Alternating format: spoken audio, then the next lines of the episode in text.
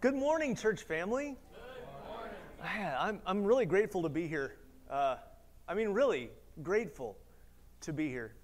As always, uh, there, to preach the word of God to his people by his Spirit is such an incredible blessing and a privilege and an honor. Um, if you would please turn in your Bibles to Acts chapter 9. Uh, we're going to almost finish this chapter today. We're going to start at verse 32. And by the way, if you kids are paying attention, um, I have some stuff here. I know it's bribery, and I don't care. Um, there, for any any middle school or younger kid that's here today uh, that tells me which bingo picture is missing from the slides, I have big bags of sour gummy worms slash whatever else, and one of these also chocolates. So, uh, and then there's some other stuff in here for anybody else. What's that? Middle school and under. Sorry, Pam. Sorry. If you taught middle school, you figure that one out, Tom. You, you can work on that one. Um, so anyway, there's uh, th- that's if you if you can figure out which bingo picture is missing because there's one bingo picture missing, and this week I remember which one. So that's really important also. So there's yes, there's a couple here uh, in this very slide. So. Uh, before we dive into the text, I, I just want to share a little bit about the format today. There's so much candy at my feet. Hang on.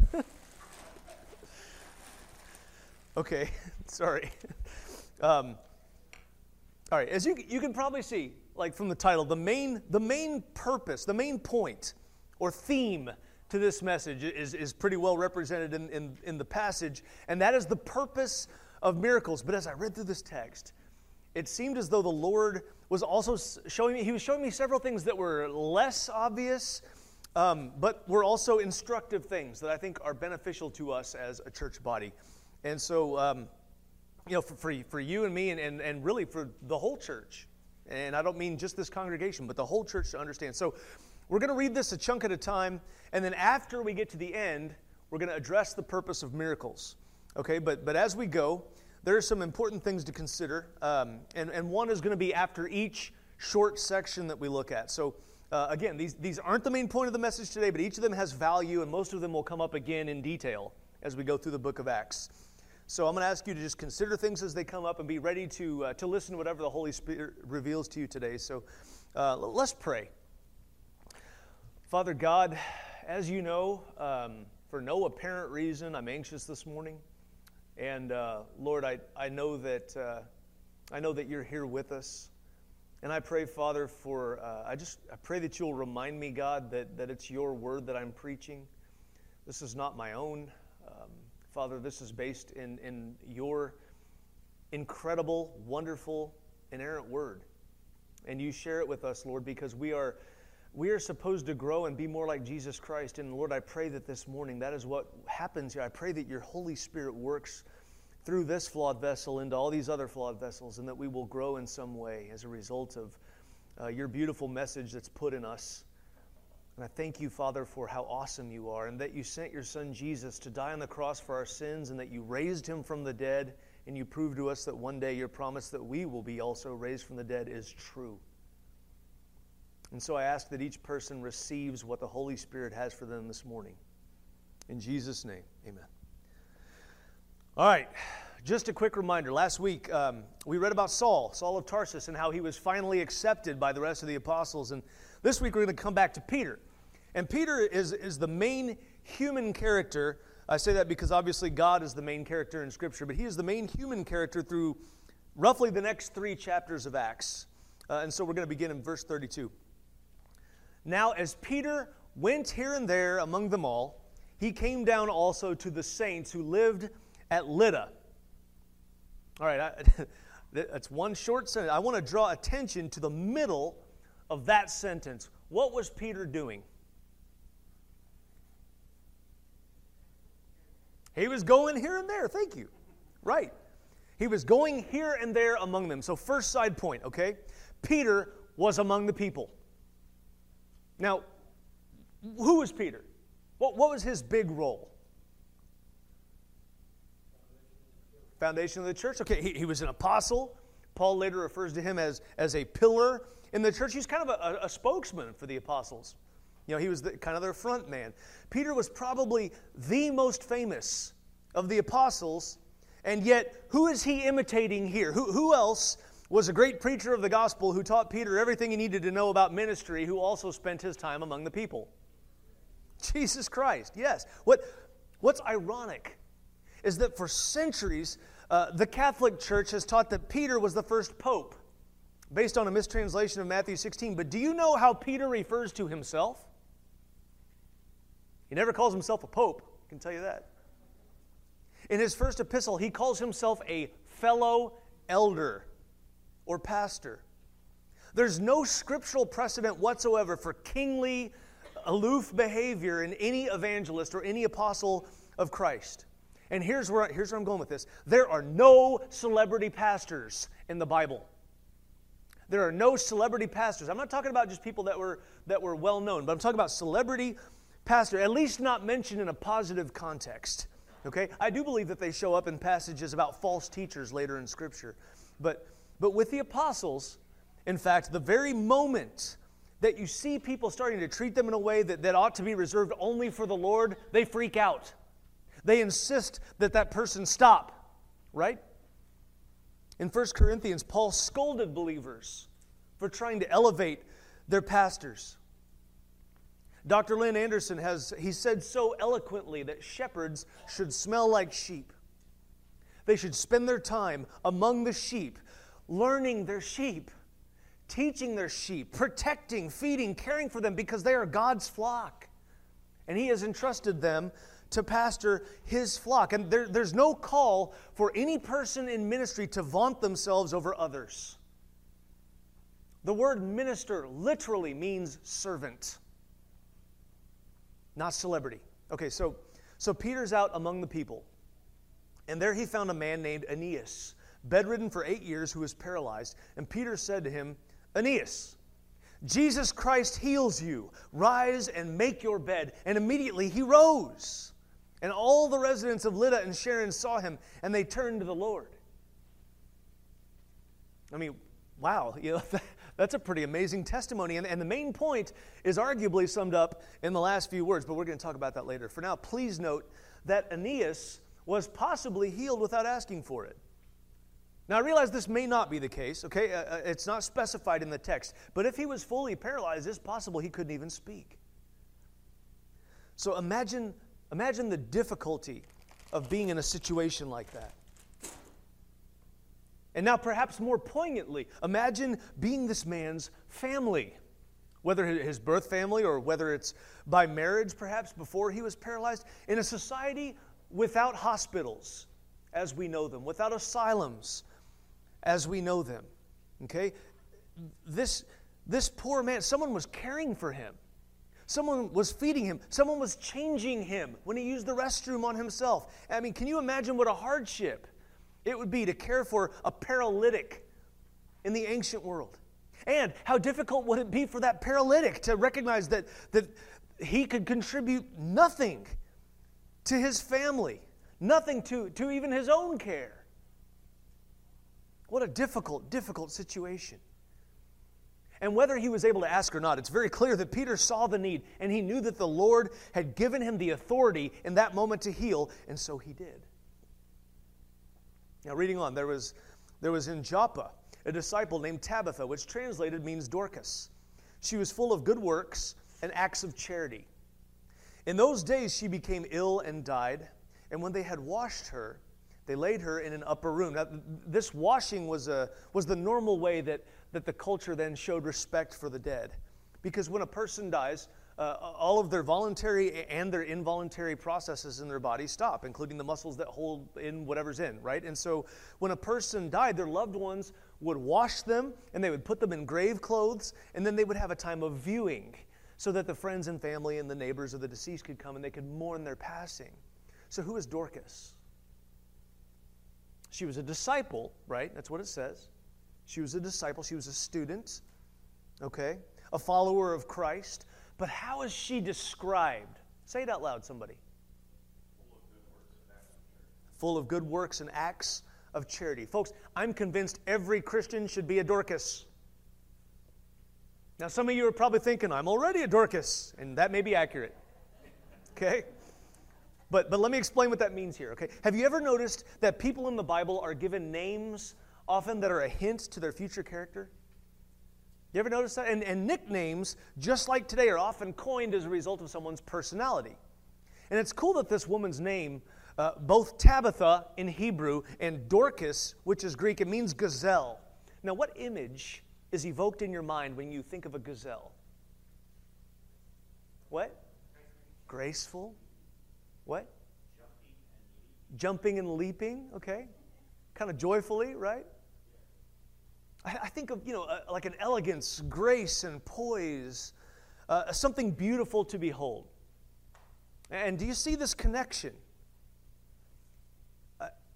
I, I think it wasn't necessarily that she was a looker, but I think she was so, so grace filled and gentle as to be lovely. That people saw, like First Peter says uh, about uh, a woman not being beautiful because of her adornment. I think she was beautiful because of these good works that she did. And for every Christian, this passage is a reminder of the importance of being full of good works and charity. That's, that's how every Christian ought to be a Dorcas. Sorry, Tom. Um, well, well, it's normal to want to look good.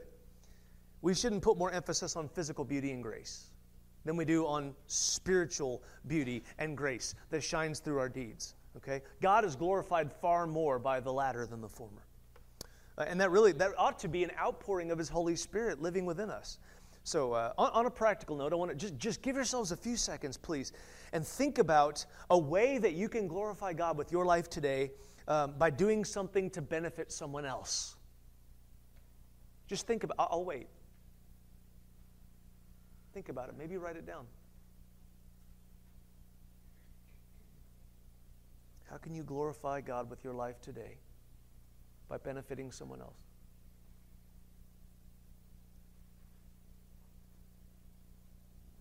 Verse 38 Since Lydda was near Joppa, the disciples, hearing that Peter was there, sent two men to him, urging him, saying, Come to us without delay.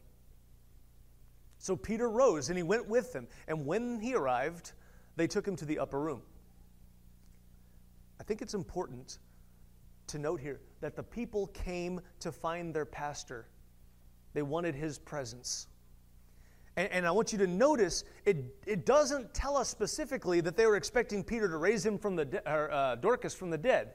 And, and, maybe that was on their mind, but Scripture doesn't clarify that. It, it's possible they were hoping for a miracle, but it, maybe they were also just at a loss and they needed some comfort. They needed some guidance. And, I bring this up because the Bible is actually really clear, okay, that believers should reach out to their elders, which are the shepherd pastors of the church, particularly for prayer. And, and I know a lot of people are uncomfortable with this idea because you don't, you don't want to put anyone out. You know, you feel, oh, I don't, I don't need the, you know, someone to come. They have other things to do. But guys, it's in the Bible, y'all. You know, James 5 is really clear. When you're going through a rough time, reach out. We don't usually know what's going on unless you tell us.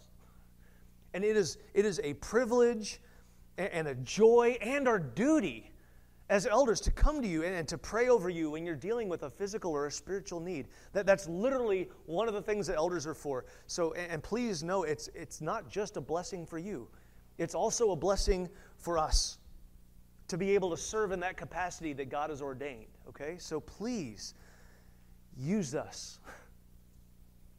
And by the way, uh, while writing this manuscript, I noticed something else that isn't in the outline, um, but it's still instructive, I think, for pastor elders when someone has a true need, we should go. We should go. I mean, Peter says, you know, or the scripture says Peter, he, he didn't, you know, piddle around doing this and that. He, he, it says he, he rose and he went with them. And I think that's a good word. So back to the text. All the widows stood beside him, weeping and showing tunics and other garments that Dorcas made while she was with them. This, this is where we're shown specifically what her acts of charity looked like. You know, she cared for widows by making clothing for them. And truly, I, believe this. Some of the best ways that we express the, the grace of God is by providing for those who are among the least of these. You know, widows and orphans were, were pretty much near the bottom of, of the social totem pole, so to speak, in ancient Israel because they, they didn't have any means of support other than the charity of others. Anyway, uh, but Peter put them all outside and knelt down and prayed, and turning to the body, he said, Tabitha, arise. Now, if this wasn't in the Bible, and we didn't probably already know what was going to happen here, um, if we were just reading this in a textbook and we didn't know, well, our first thought would probably be, well, that's dumb. Why would anybody turn to a dead person and tell them to get up? But of course, it is in the Bible, and we know it's coming, don't we? Uh, uh, but before we talk about that, I really want to point out something I think it's germane to the subject of miracles, and not just miracles, but of anything that we ask from the Lord. Okay? Notice in the situation with Aeneas, we're not, we're not given a lot of information, but it sounds like Peter already understood when he opened his mouth with Aeneas that, that there was a miracle that was going to happen. He knew God was preparing to do something supernatural through him. But notice the difference. In this case, Peter prayed rather than presuming. Peter prayed rather than presuming that God had given him the authority to raise Tabitha from the dead. And I, I kind of wish the prayer itself had been recorded so we could see what exactly it was that he said.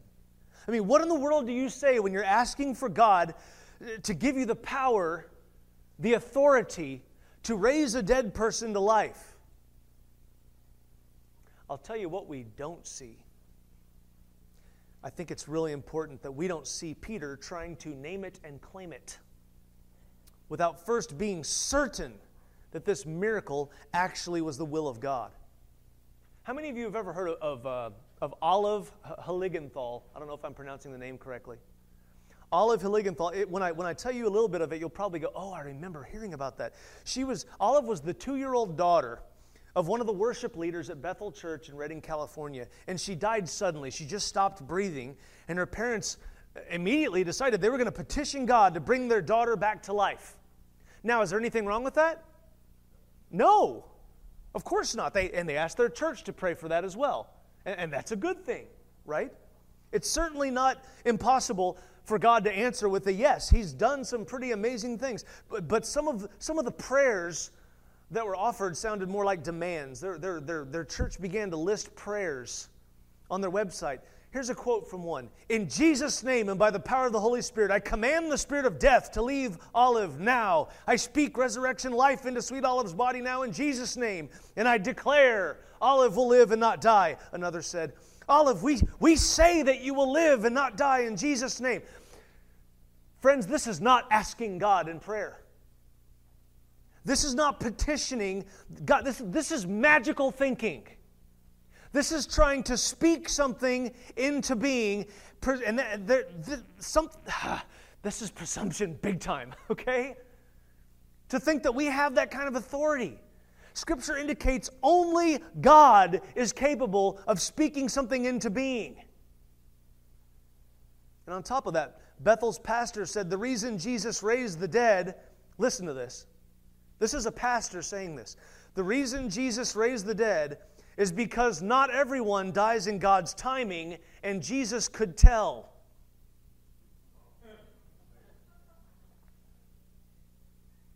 Now, friends, that is presumption.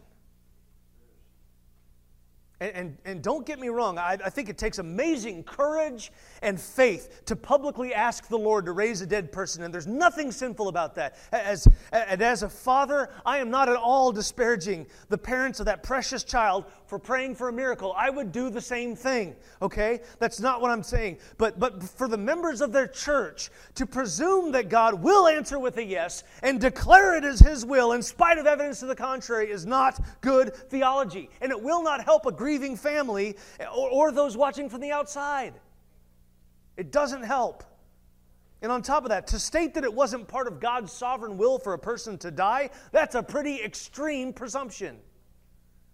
Listen, the, the people that Christ raised from the dead, they weren't people who died before their time. They were people who died just in time for Christ to prove who he was by raising them from the dead. In fact, that is explicitly stated in John's gospel when, by Jesus himself. In the story of Lazarus, you know, so, so I, I shared I share this to contrast. We don't see Peter drawing together all the believers in the city and declaring that Tabitha would rise. Instead, we see him praying privately and then exercising the God given authority to proclaim and perform a miracle once the Lord showed that it was his will. Now, I'm going to say this and say this is my opinion. I do not believe that Peter ever told someone to rise from the dead who didn't rise. I also don't think that God had him raise every dead person that he came across. Church, we should not presume that God gives us authority outside of his sovereign will and plan. Because either we believe he's sovereign or we believe he isn't. And if we think that, that we can do something apart from his sovereign plan, the implication is that we think we are sovereign, and that is both idolatrous and horrifying. In this case, however, the Lord revealed to Peter that Dorcas would rise, and he told her to do so, and she opened her eyes, it says. And when she saw Peter, she sat up. And he gave her his hand, and he raised her up. And then, calling the saints and widows, he presented her alive and it became known throughout all Joppa, and many believed in the Lord. I'll bet. You know, again, I'm not meaning to ignore the impact of this miracle. We're going to come back to it in a little bit too. But, but so for now, let's just say this is absolutely not something that could happen apart from God's supernatural intervention. Okay? For now, let me, let me draw your attention, though, to something in this situation that's definitely true. Unlike Aeneas, we can know for a fact that Dorcas was definitely healed without asking, right? Because dead people don't talk. Dead people don't do anything at all except decompose and rot and, and, and, smell. And just like an unregenerate person who is dead in their sins and transgressions, Dorcas was not capable of raising herself from the dead. A dead person has no internal means of resurrection. Life has to be instigated from outside. And because we are not capable of raising ourselves from death, we should note that God doesn't need our permission to give us life. A dead person can't give permission, and according to Romans 8, a spiritually dead person won't, apart from the Lord providing the ability. God is the giver of life of every sort. Okay? Uh, and this is, this is true spiritually and physically. I love the analogy that Adam Ford uses. He says, when Christians are accused of Jesus being a crutch, he says, Jesus isn't my crutch, he's my defibrillator. So true. So true. We were dead in our sins and transgressions, but God, in his great mercy, raised us up together with Christ. Thank the Lord that he doesn't need our permission to produce life. So then, so then Dorcas, Tabitha, is given life, and, and, and people got all the proof that they need that she was alive when Peter presented her alive, right? He brings her out of the room and he shows her. He says, Look, she's alive. There's, there's such a dramatic difference between someone who is dead and someone who is alive. It's usually not that difficult to tell which is which, right? Usually, at least physically. It's a little harder spiritually, but should it be? Should it be? Shouldn't there be copious evidence of our salvation, uh, of this new life that we've received in Christ Jesus, that we are a new creation in Christ? I'll answer for you. Yes, yes, there should be. Yeah. Do you think that people observing your life from the outside see the life of Christ in you. Me too. Based on our actions, based on our words, based on our social media posts, based on our driving. Uh huh. Have you presented your new life in Christ to those observing? It's something to consider. You know, if there's something that you need to do or stop doing, okay, to better reflect your new life in Christ, can you resolve right now to ask God to help you deal with it and then strive for a better witness in that regard? I mean, maybe even write something down. You know, if it's in your mind, write it down so you'll remember it later. And again, I'll give you a few seconds before we shift gears. Okay, so go ahead.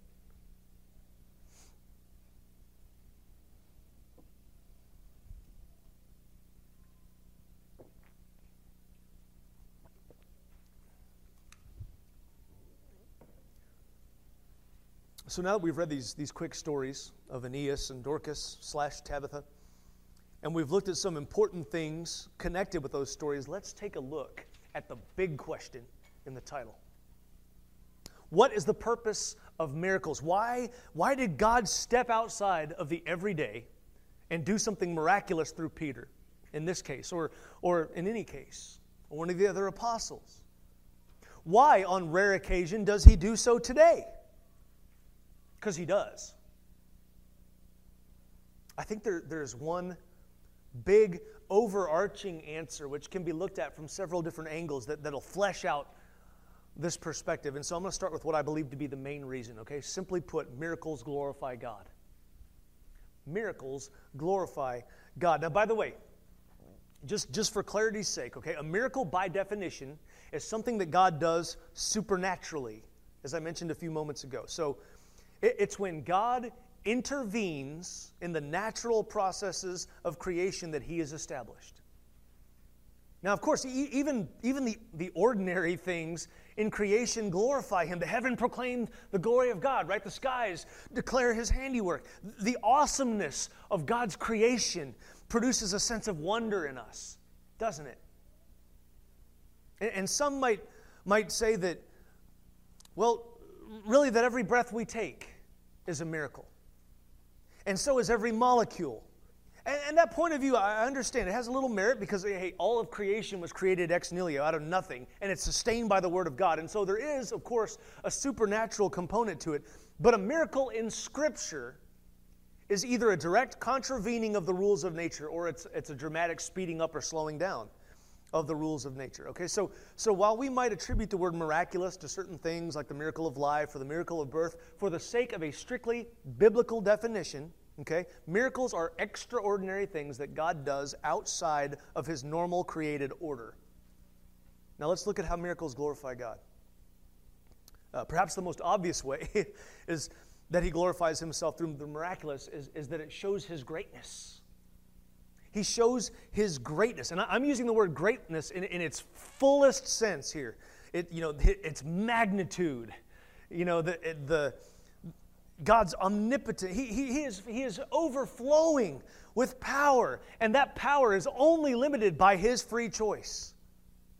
That's where we get the word omnipotent, all powerful. That's who God is. And when God chooses to perform a miracle, it reminds his creatures that creation Creation's subject to Him, not the other way around.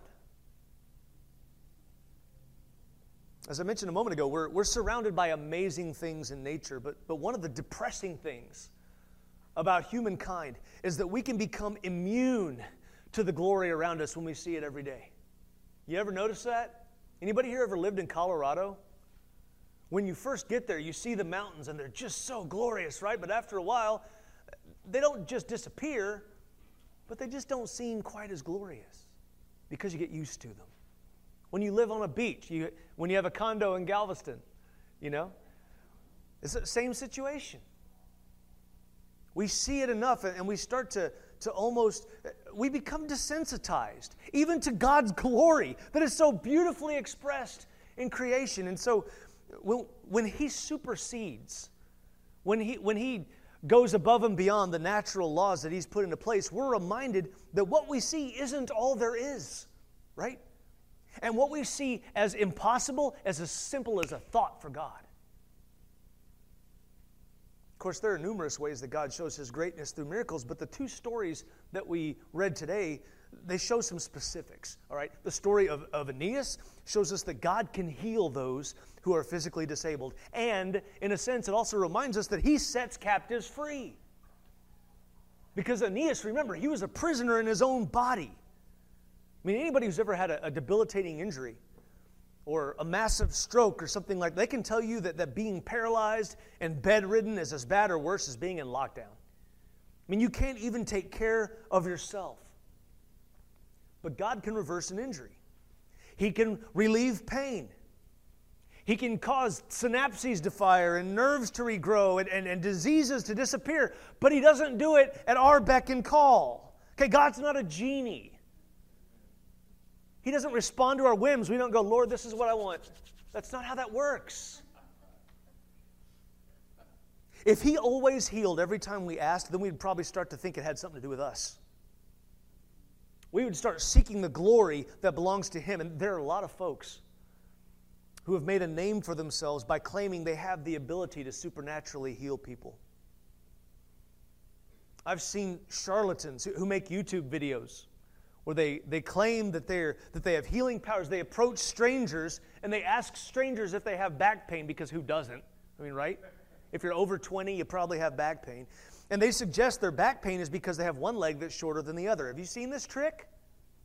And then they, they use a street magician fakery that's been around for decades, and, and they make it look like one leg is growing.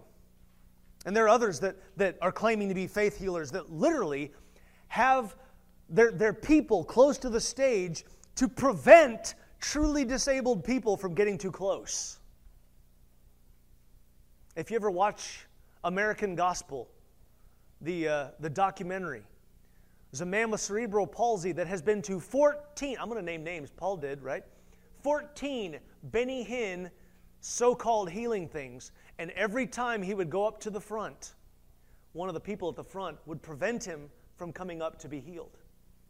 They would say, Come aside and we'll pray. Why? Because a disease like that is too obvious for a fake to pretend to cure it. Now, I want to be clear here. I, I, absolutely believe in spiritual gifting and in spiritual gifts. And I know there are times that God miraculously chooses to heal people through prayer by His grace, but it's when He chooses. Because the glory is supposed to go to Him, not to us. The power to miraculously heal someone is not inherent to us. And it's not from smacking people on the forehead either. So God reveals his greatness by healing, but I think anyone would admit it's even more awesome when he shows that he can raise the dead. Both the physically dead and the spiritually dead. If we see, listen, if we see a person go through either kind of resurrection, it shows the power of God. Only God can give life, and only God can take a heart of stone and make it into a heart of flesh. So miracles glorify God by showing his goodness and his greatness. His perfect holy character is revealed through the types of miracles that he does. Through the healing of Aeneas, God showed his goodness in relieving that poor soul of a terrible infirmity. And this, this is a reminder, I believe, of the original state of creation. Okay? In fact, one, one of the qualities of God that's shown in, in the Garden of Eden and in the integral nature of the Garden of Eden is that there, there's no disease, that death doesn't exist, that work was fun. The only real human relationship was completely satisfying. And God created all that, and He said, This is good.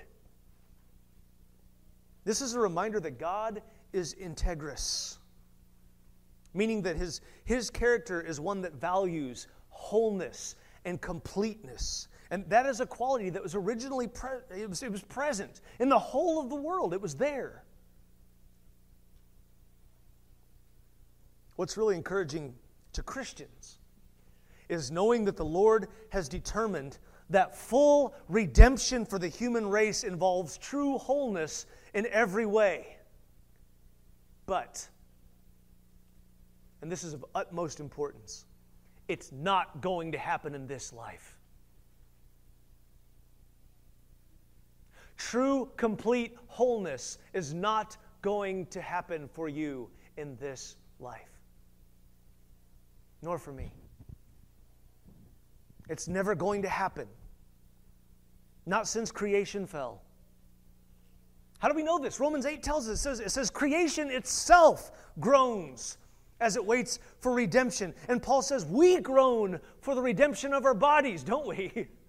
Some of us groan more than others, right? You know, even you young folks that still may have, you know, your health intact and good joints, your spirit longs for the day, right? When there's no pain, when there's no sickness, no grief, and best of all, no sin. Oh, I'm looking forward to that. No sin, and it's coming. the day is coming for, for those who are in Christ Jesus, but the Bible says it's not going to happen in this world. Okay? So if you've ever heard that God never intends anyone to be sick or die or experience hard times, then I want to challenge you to read His Word and see if that is ever the case. And spoiler alert, okay? Not since Genesis 3. We need a reminder that we are temporary.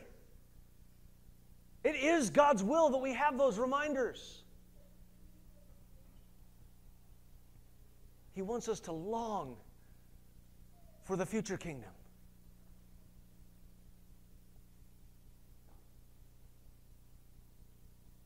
That's part of His grace.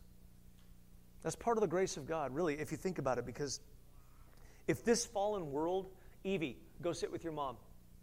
If this fallen world was painless, if this fallen world was free of grief, then why would we long for the next one?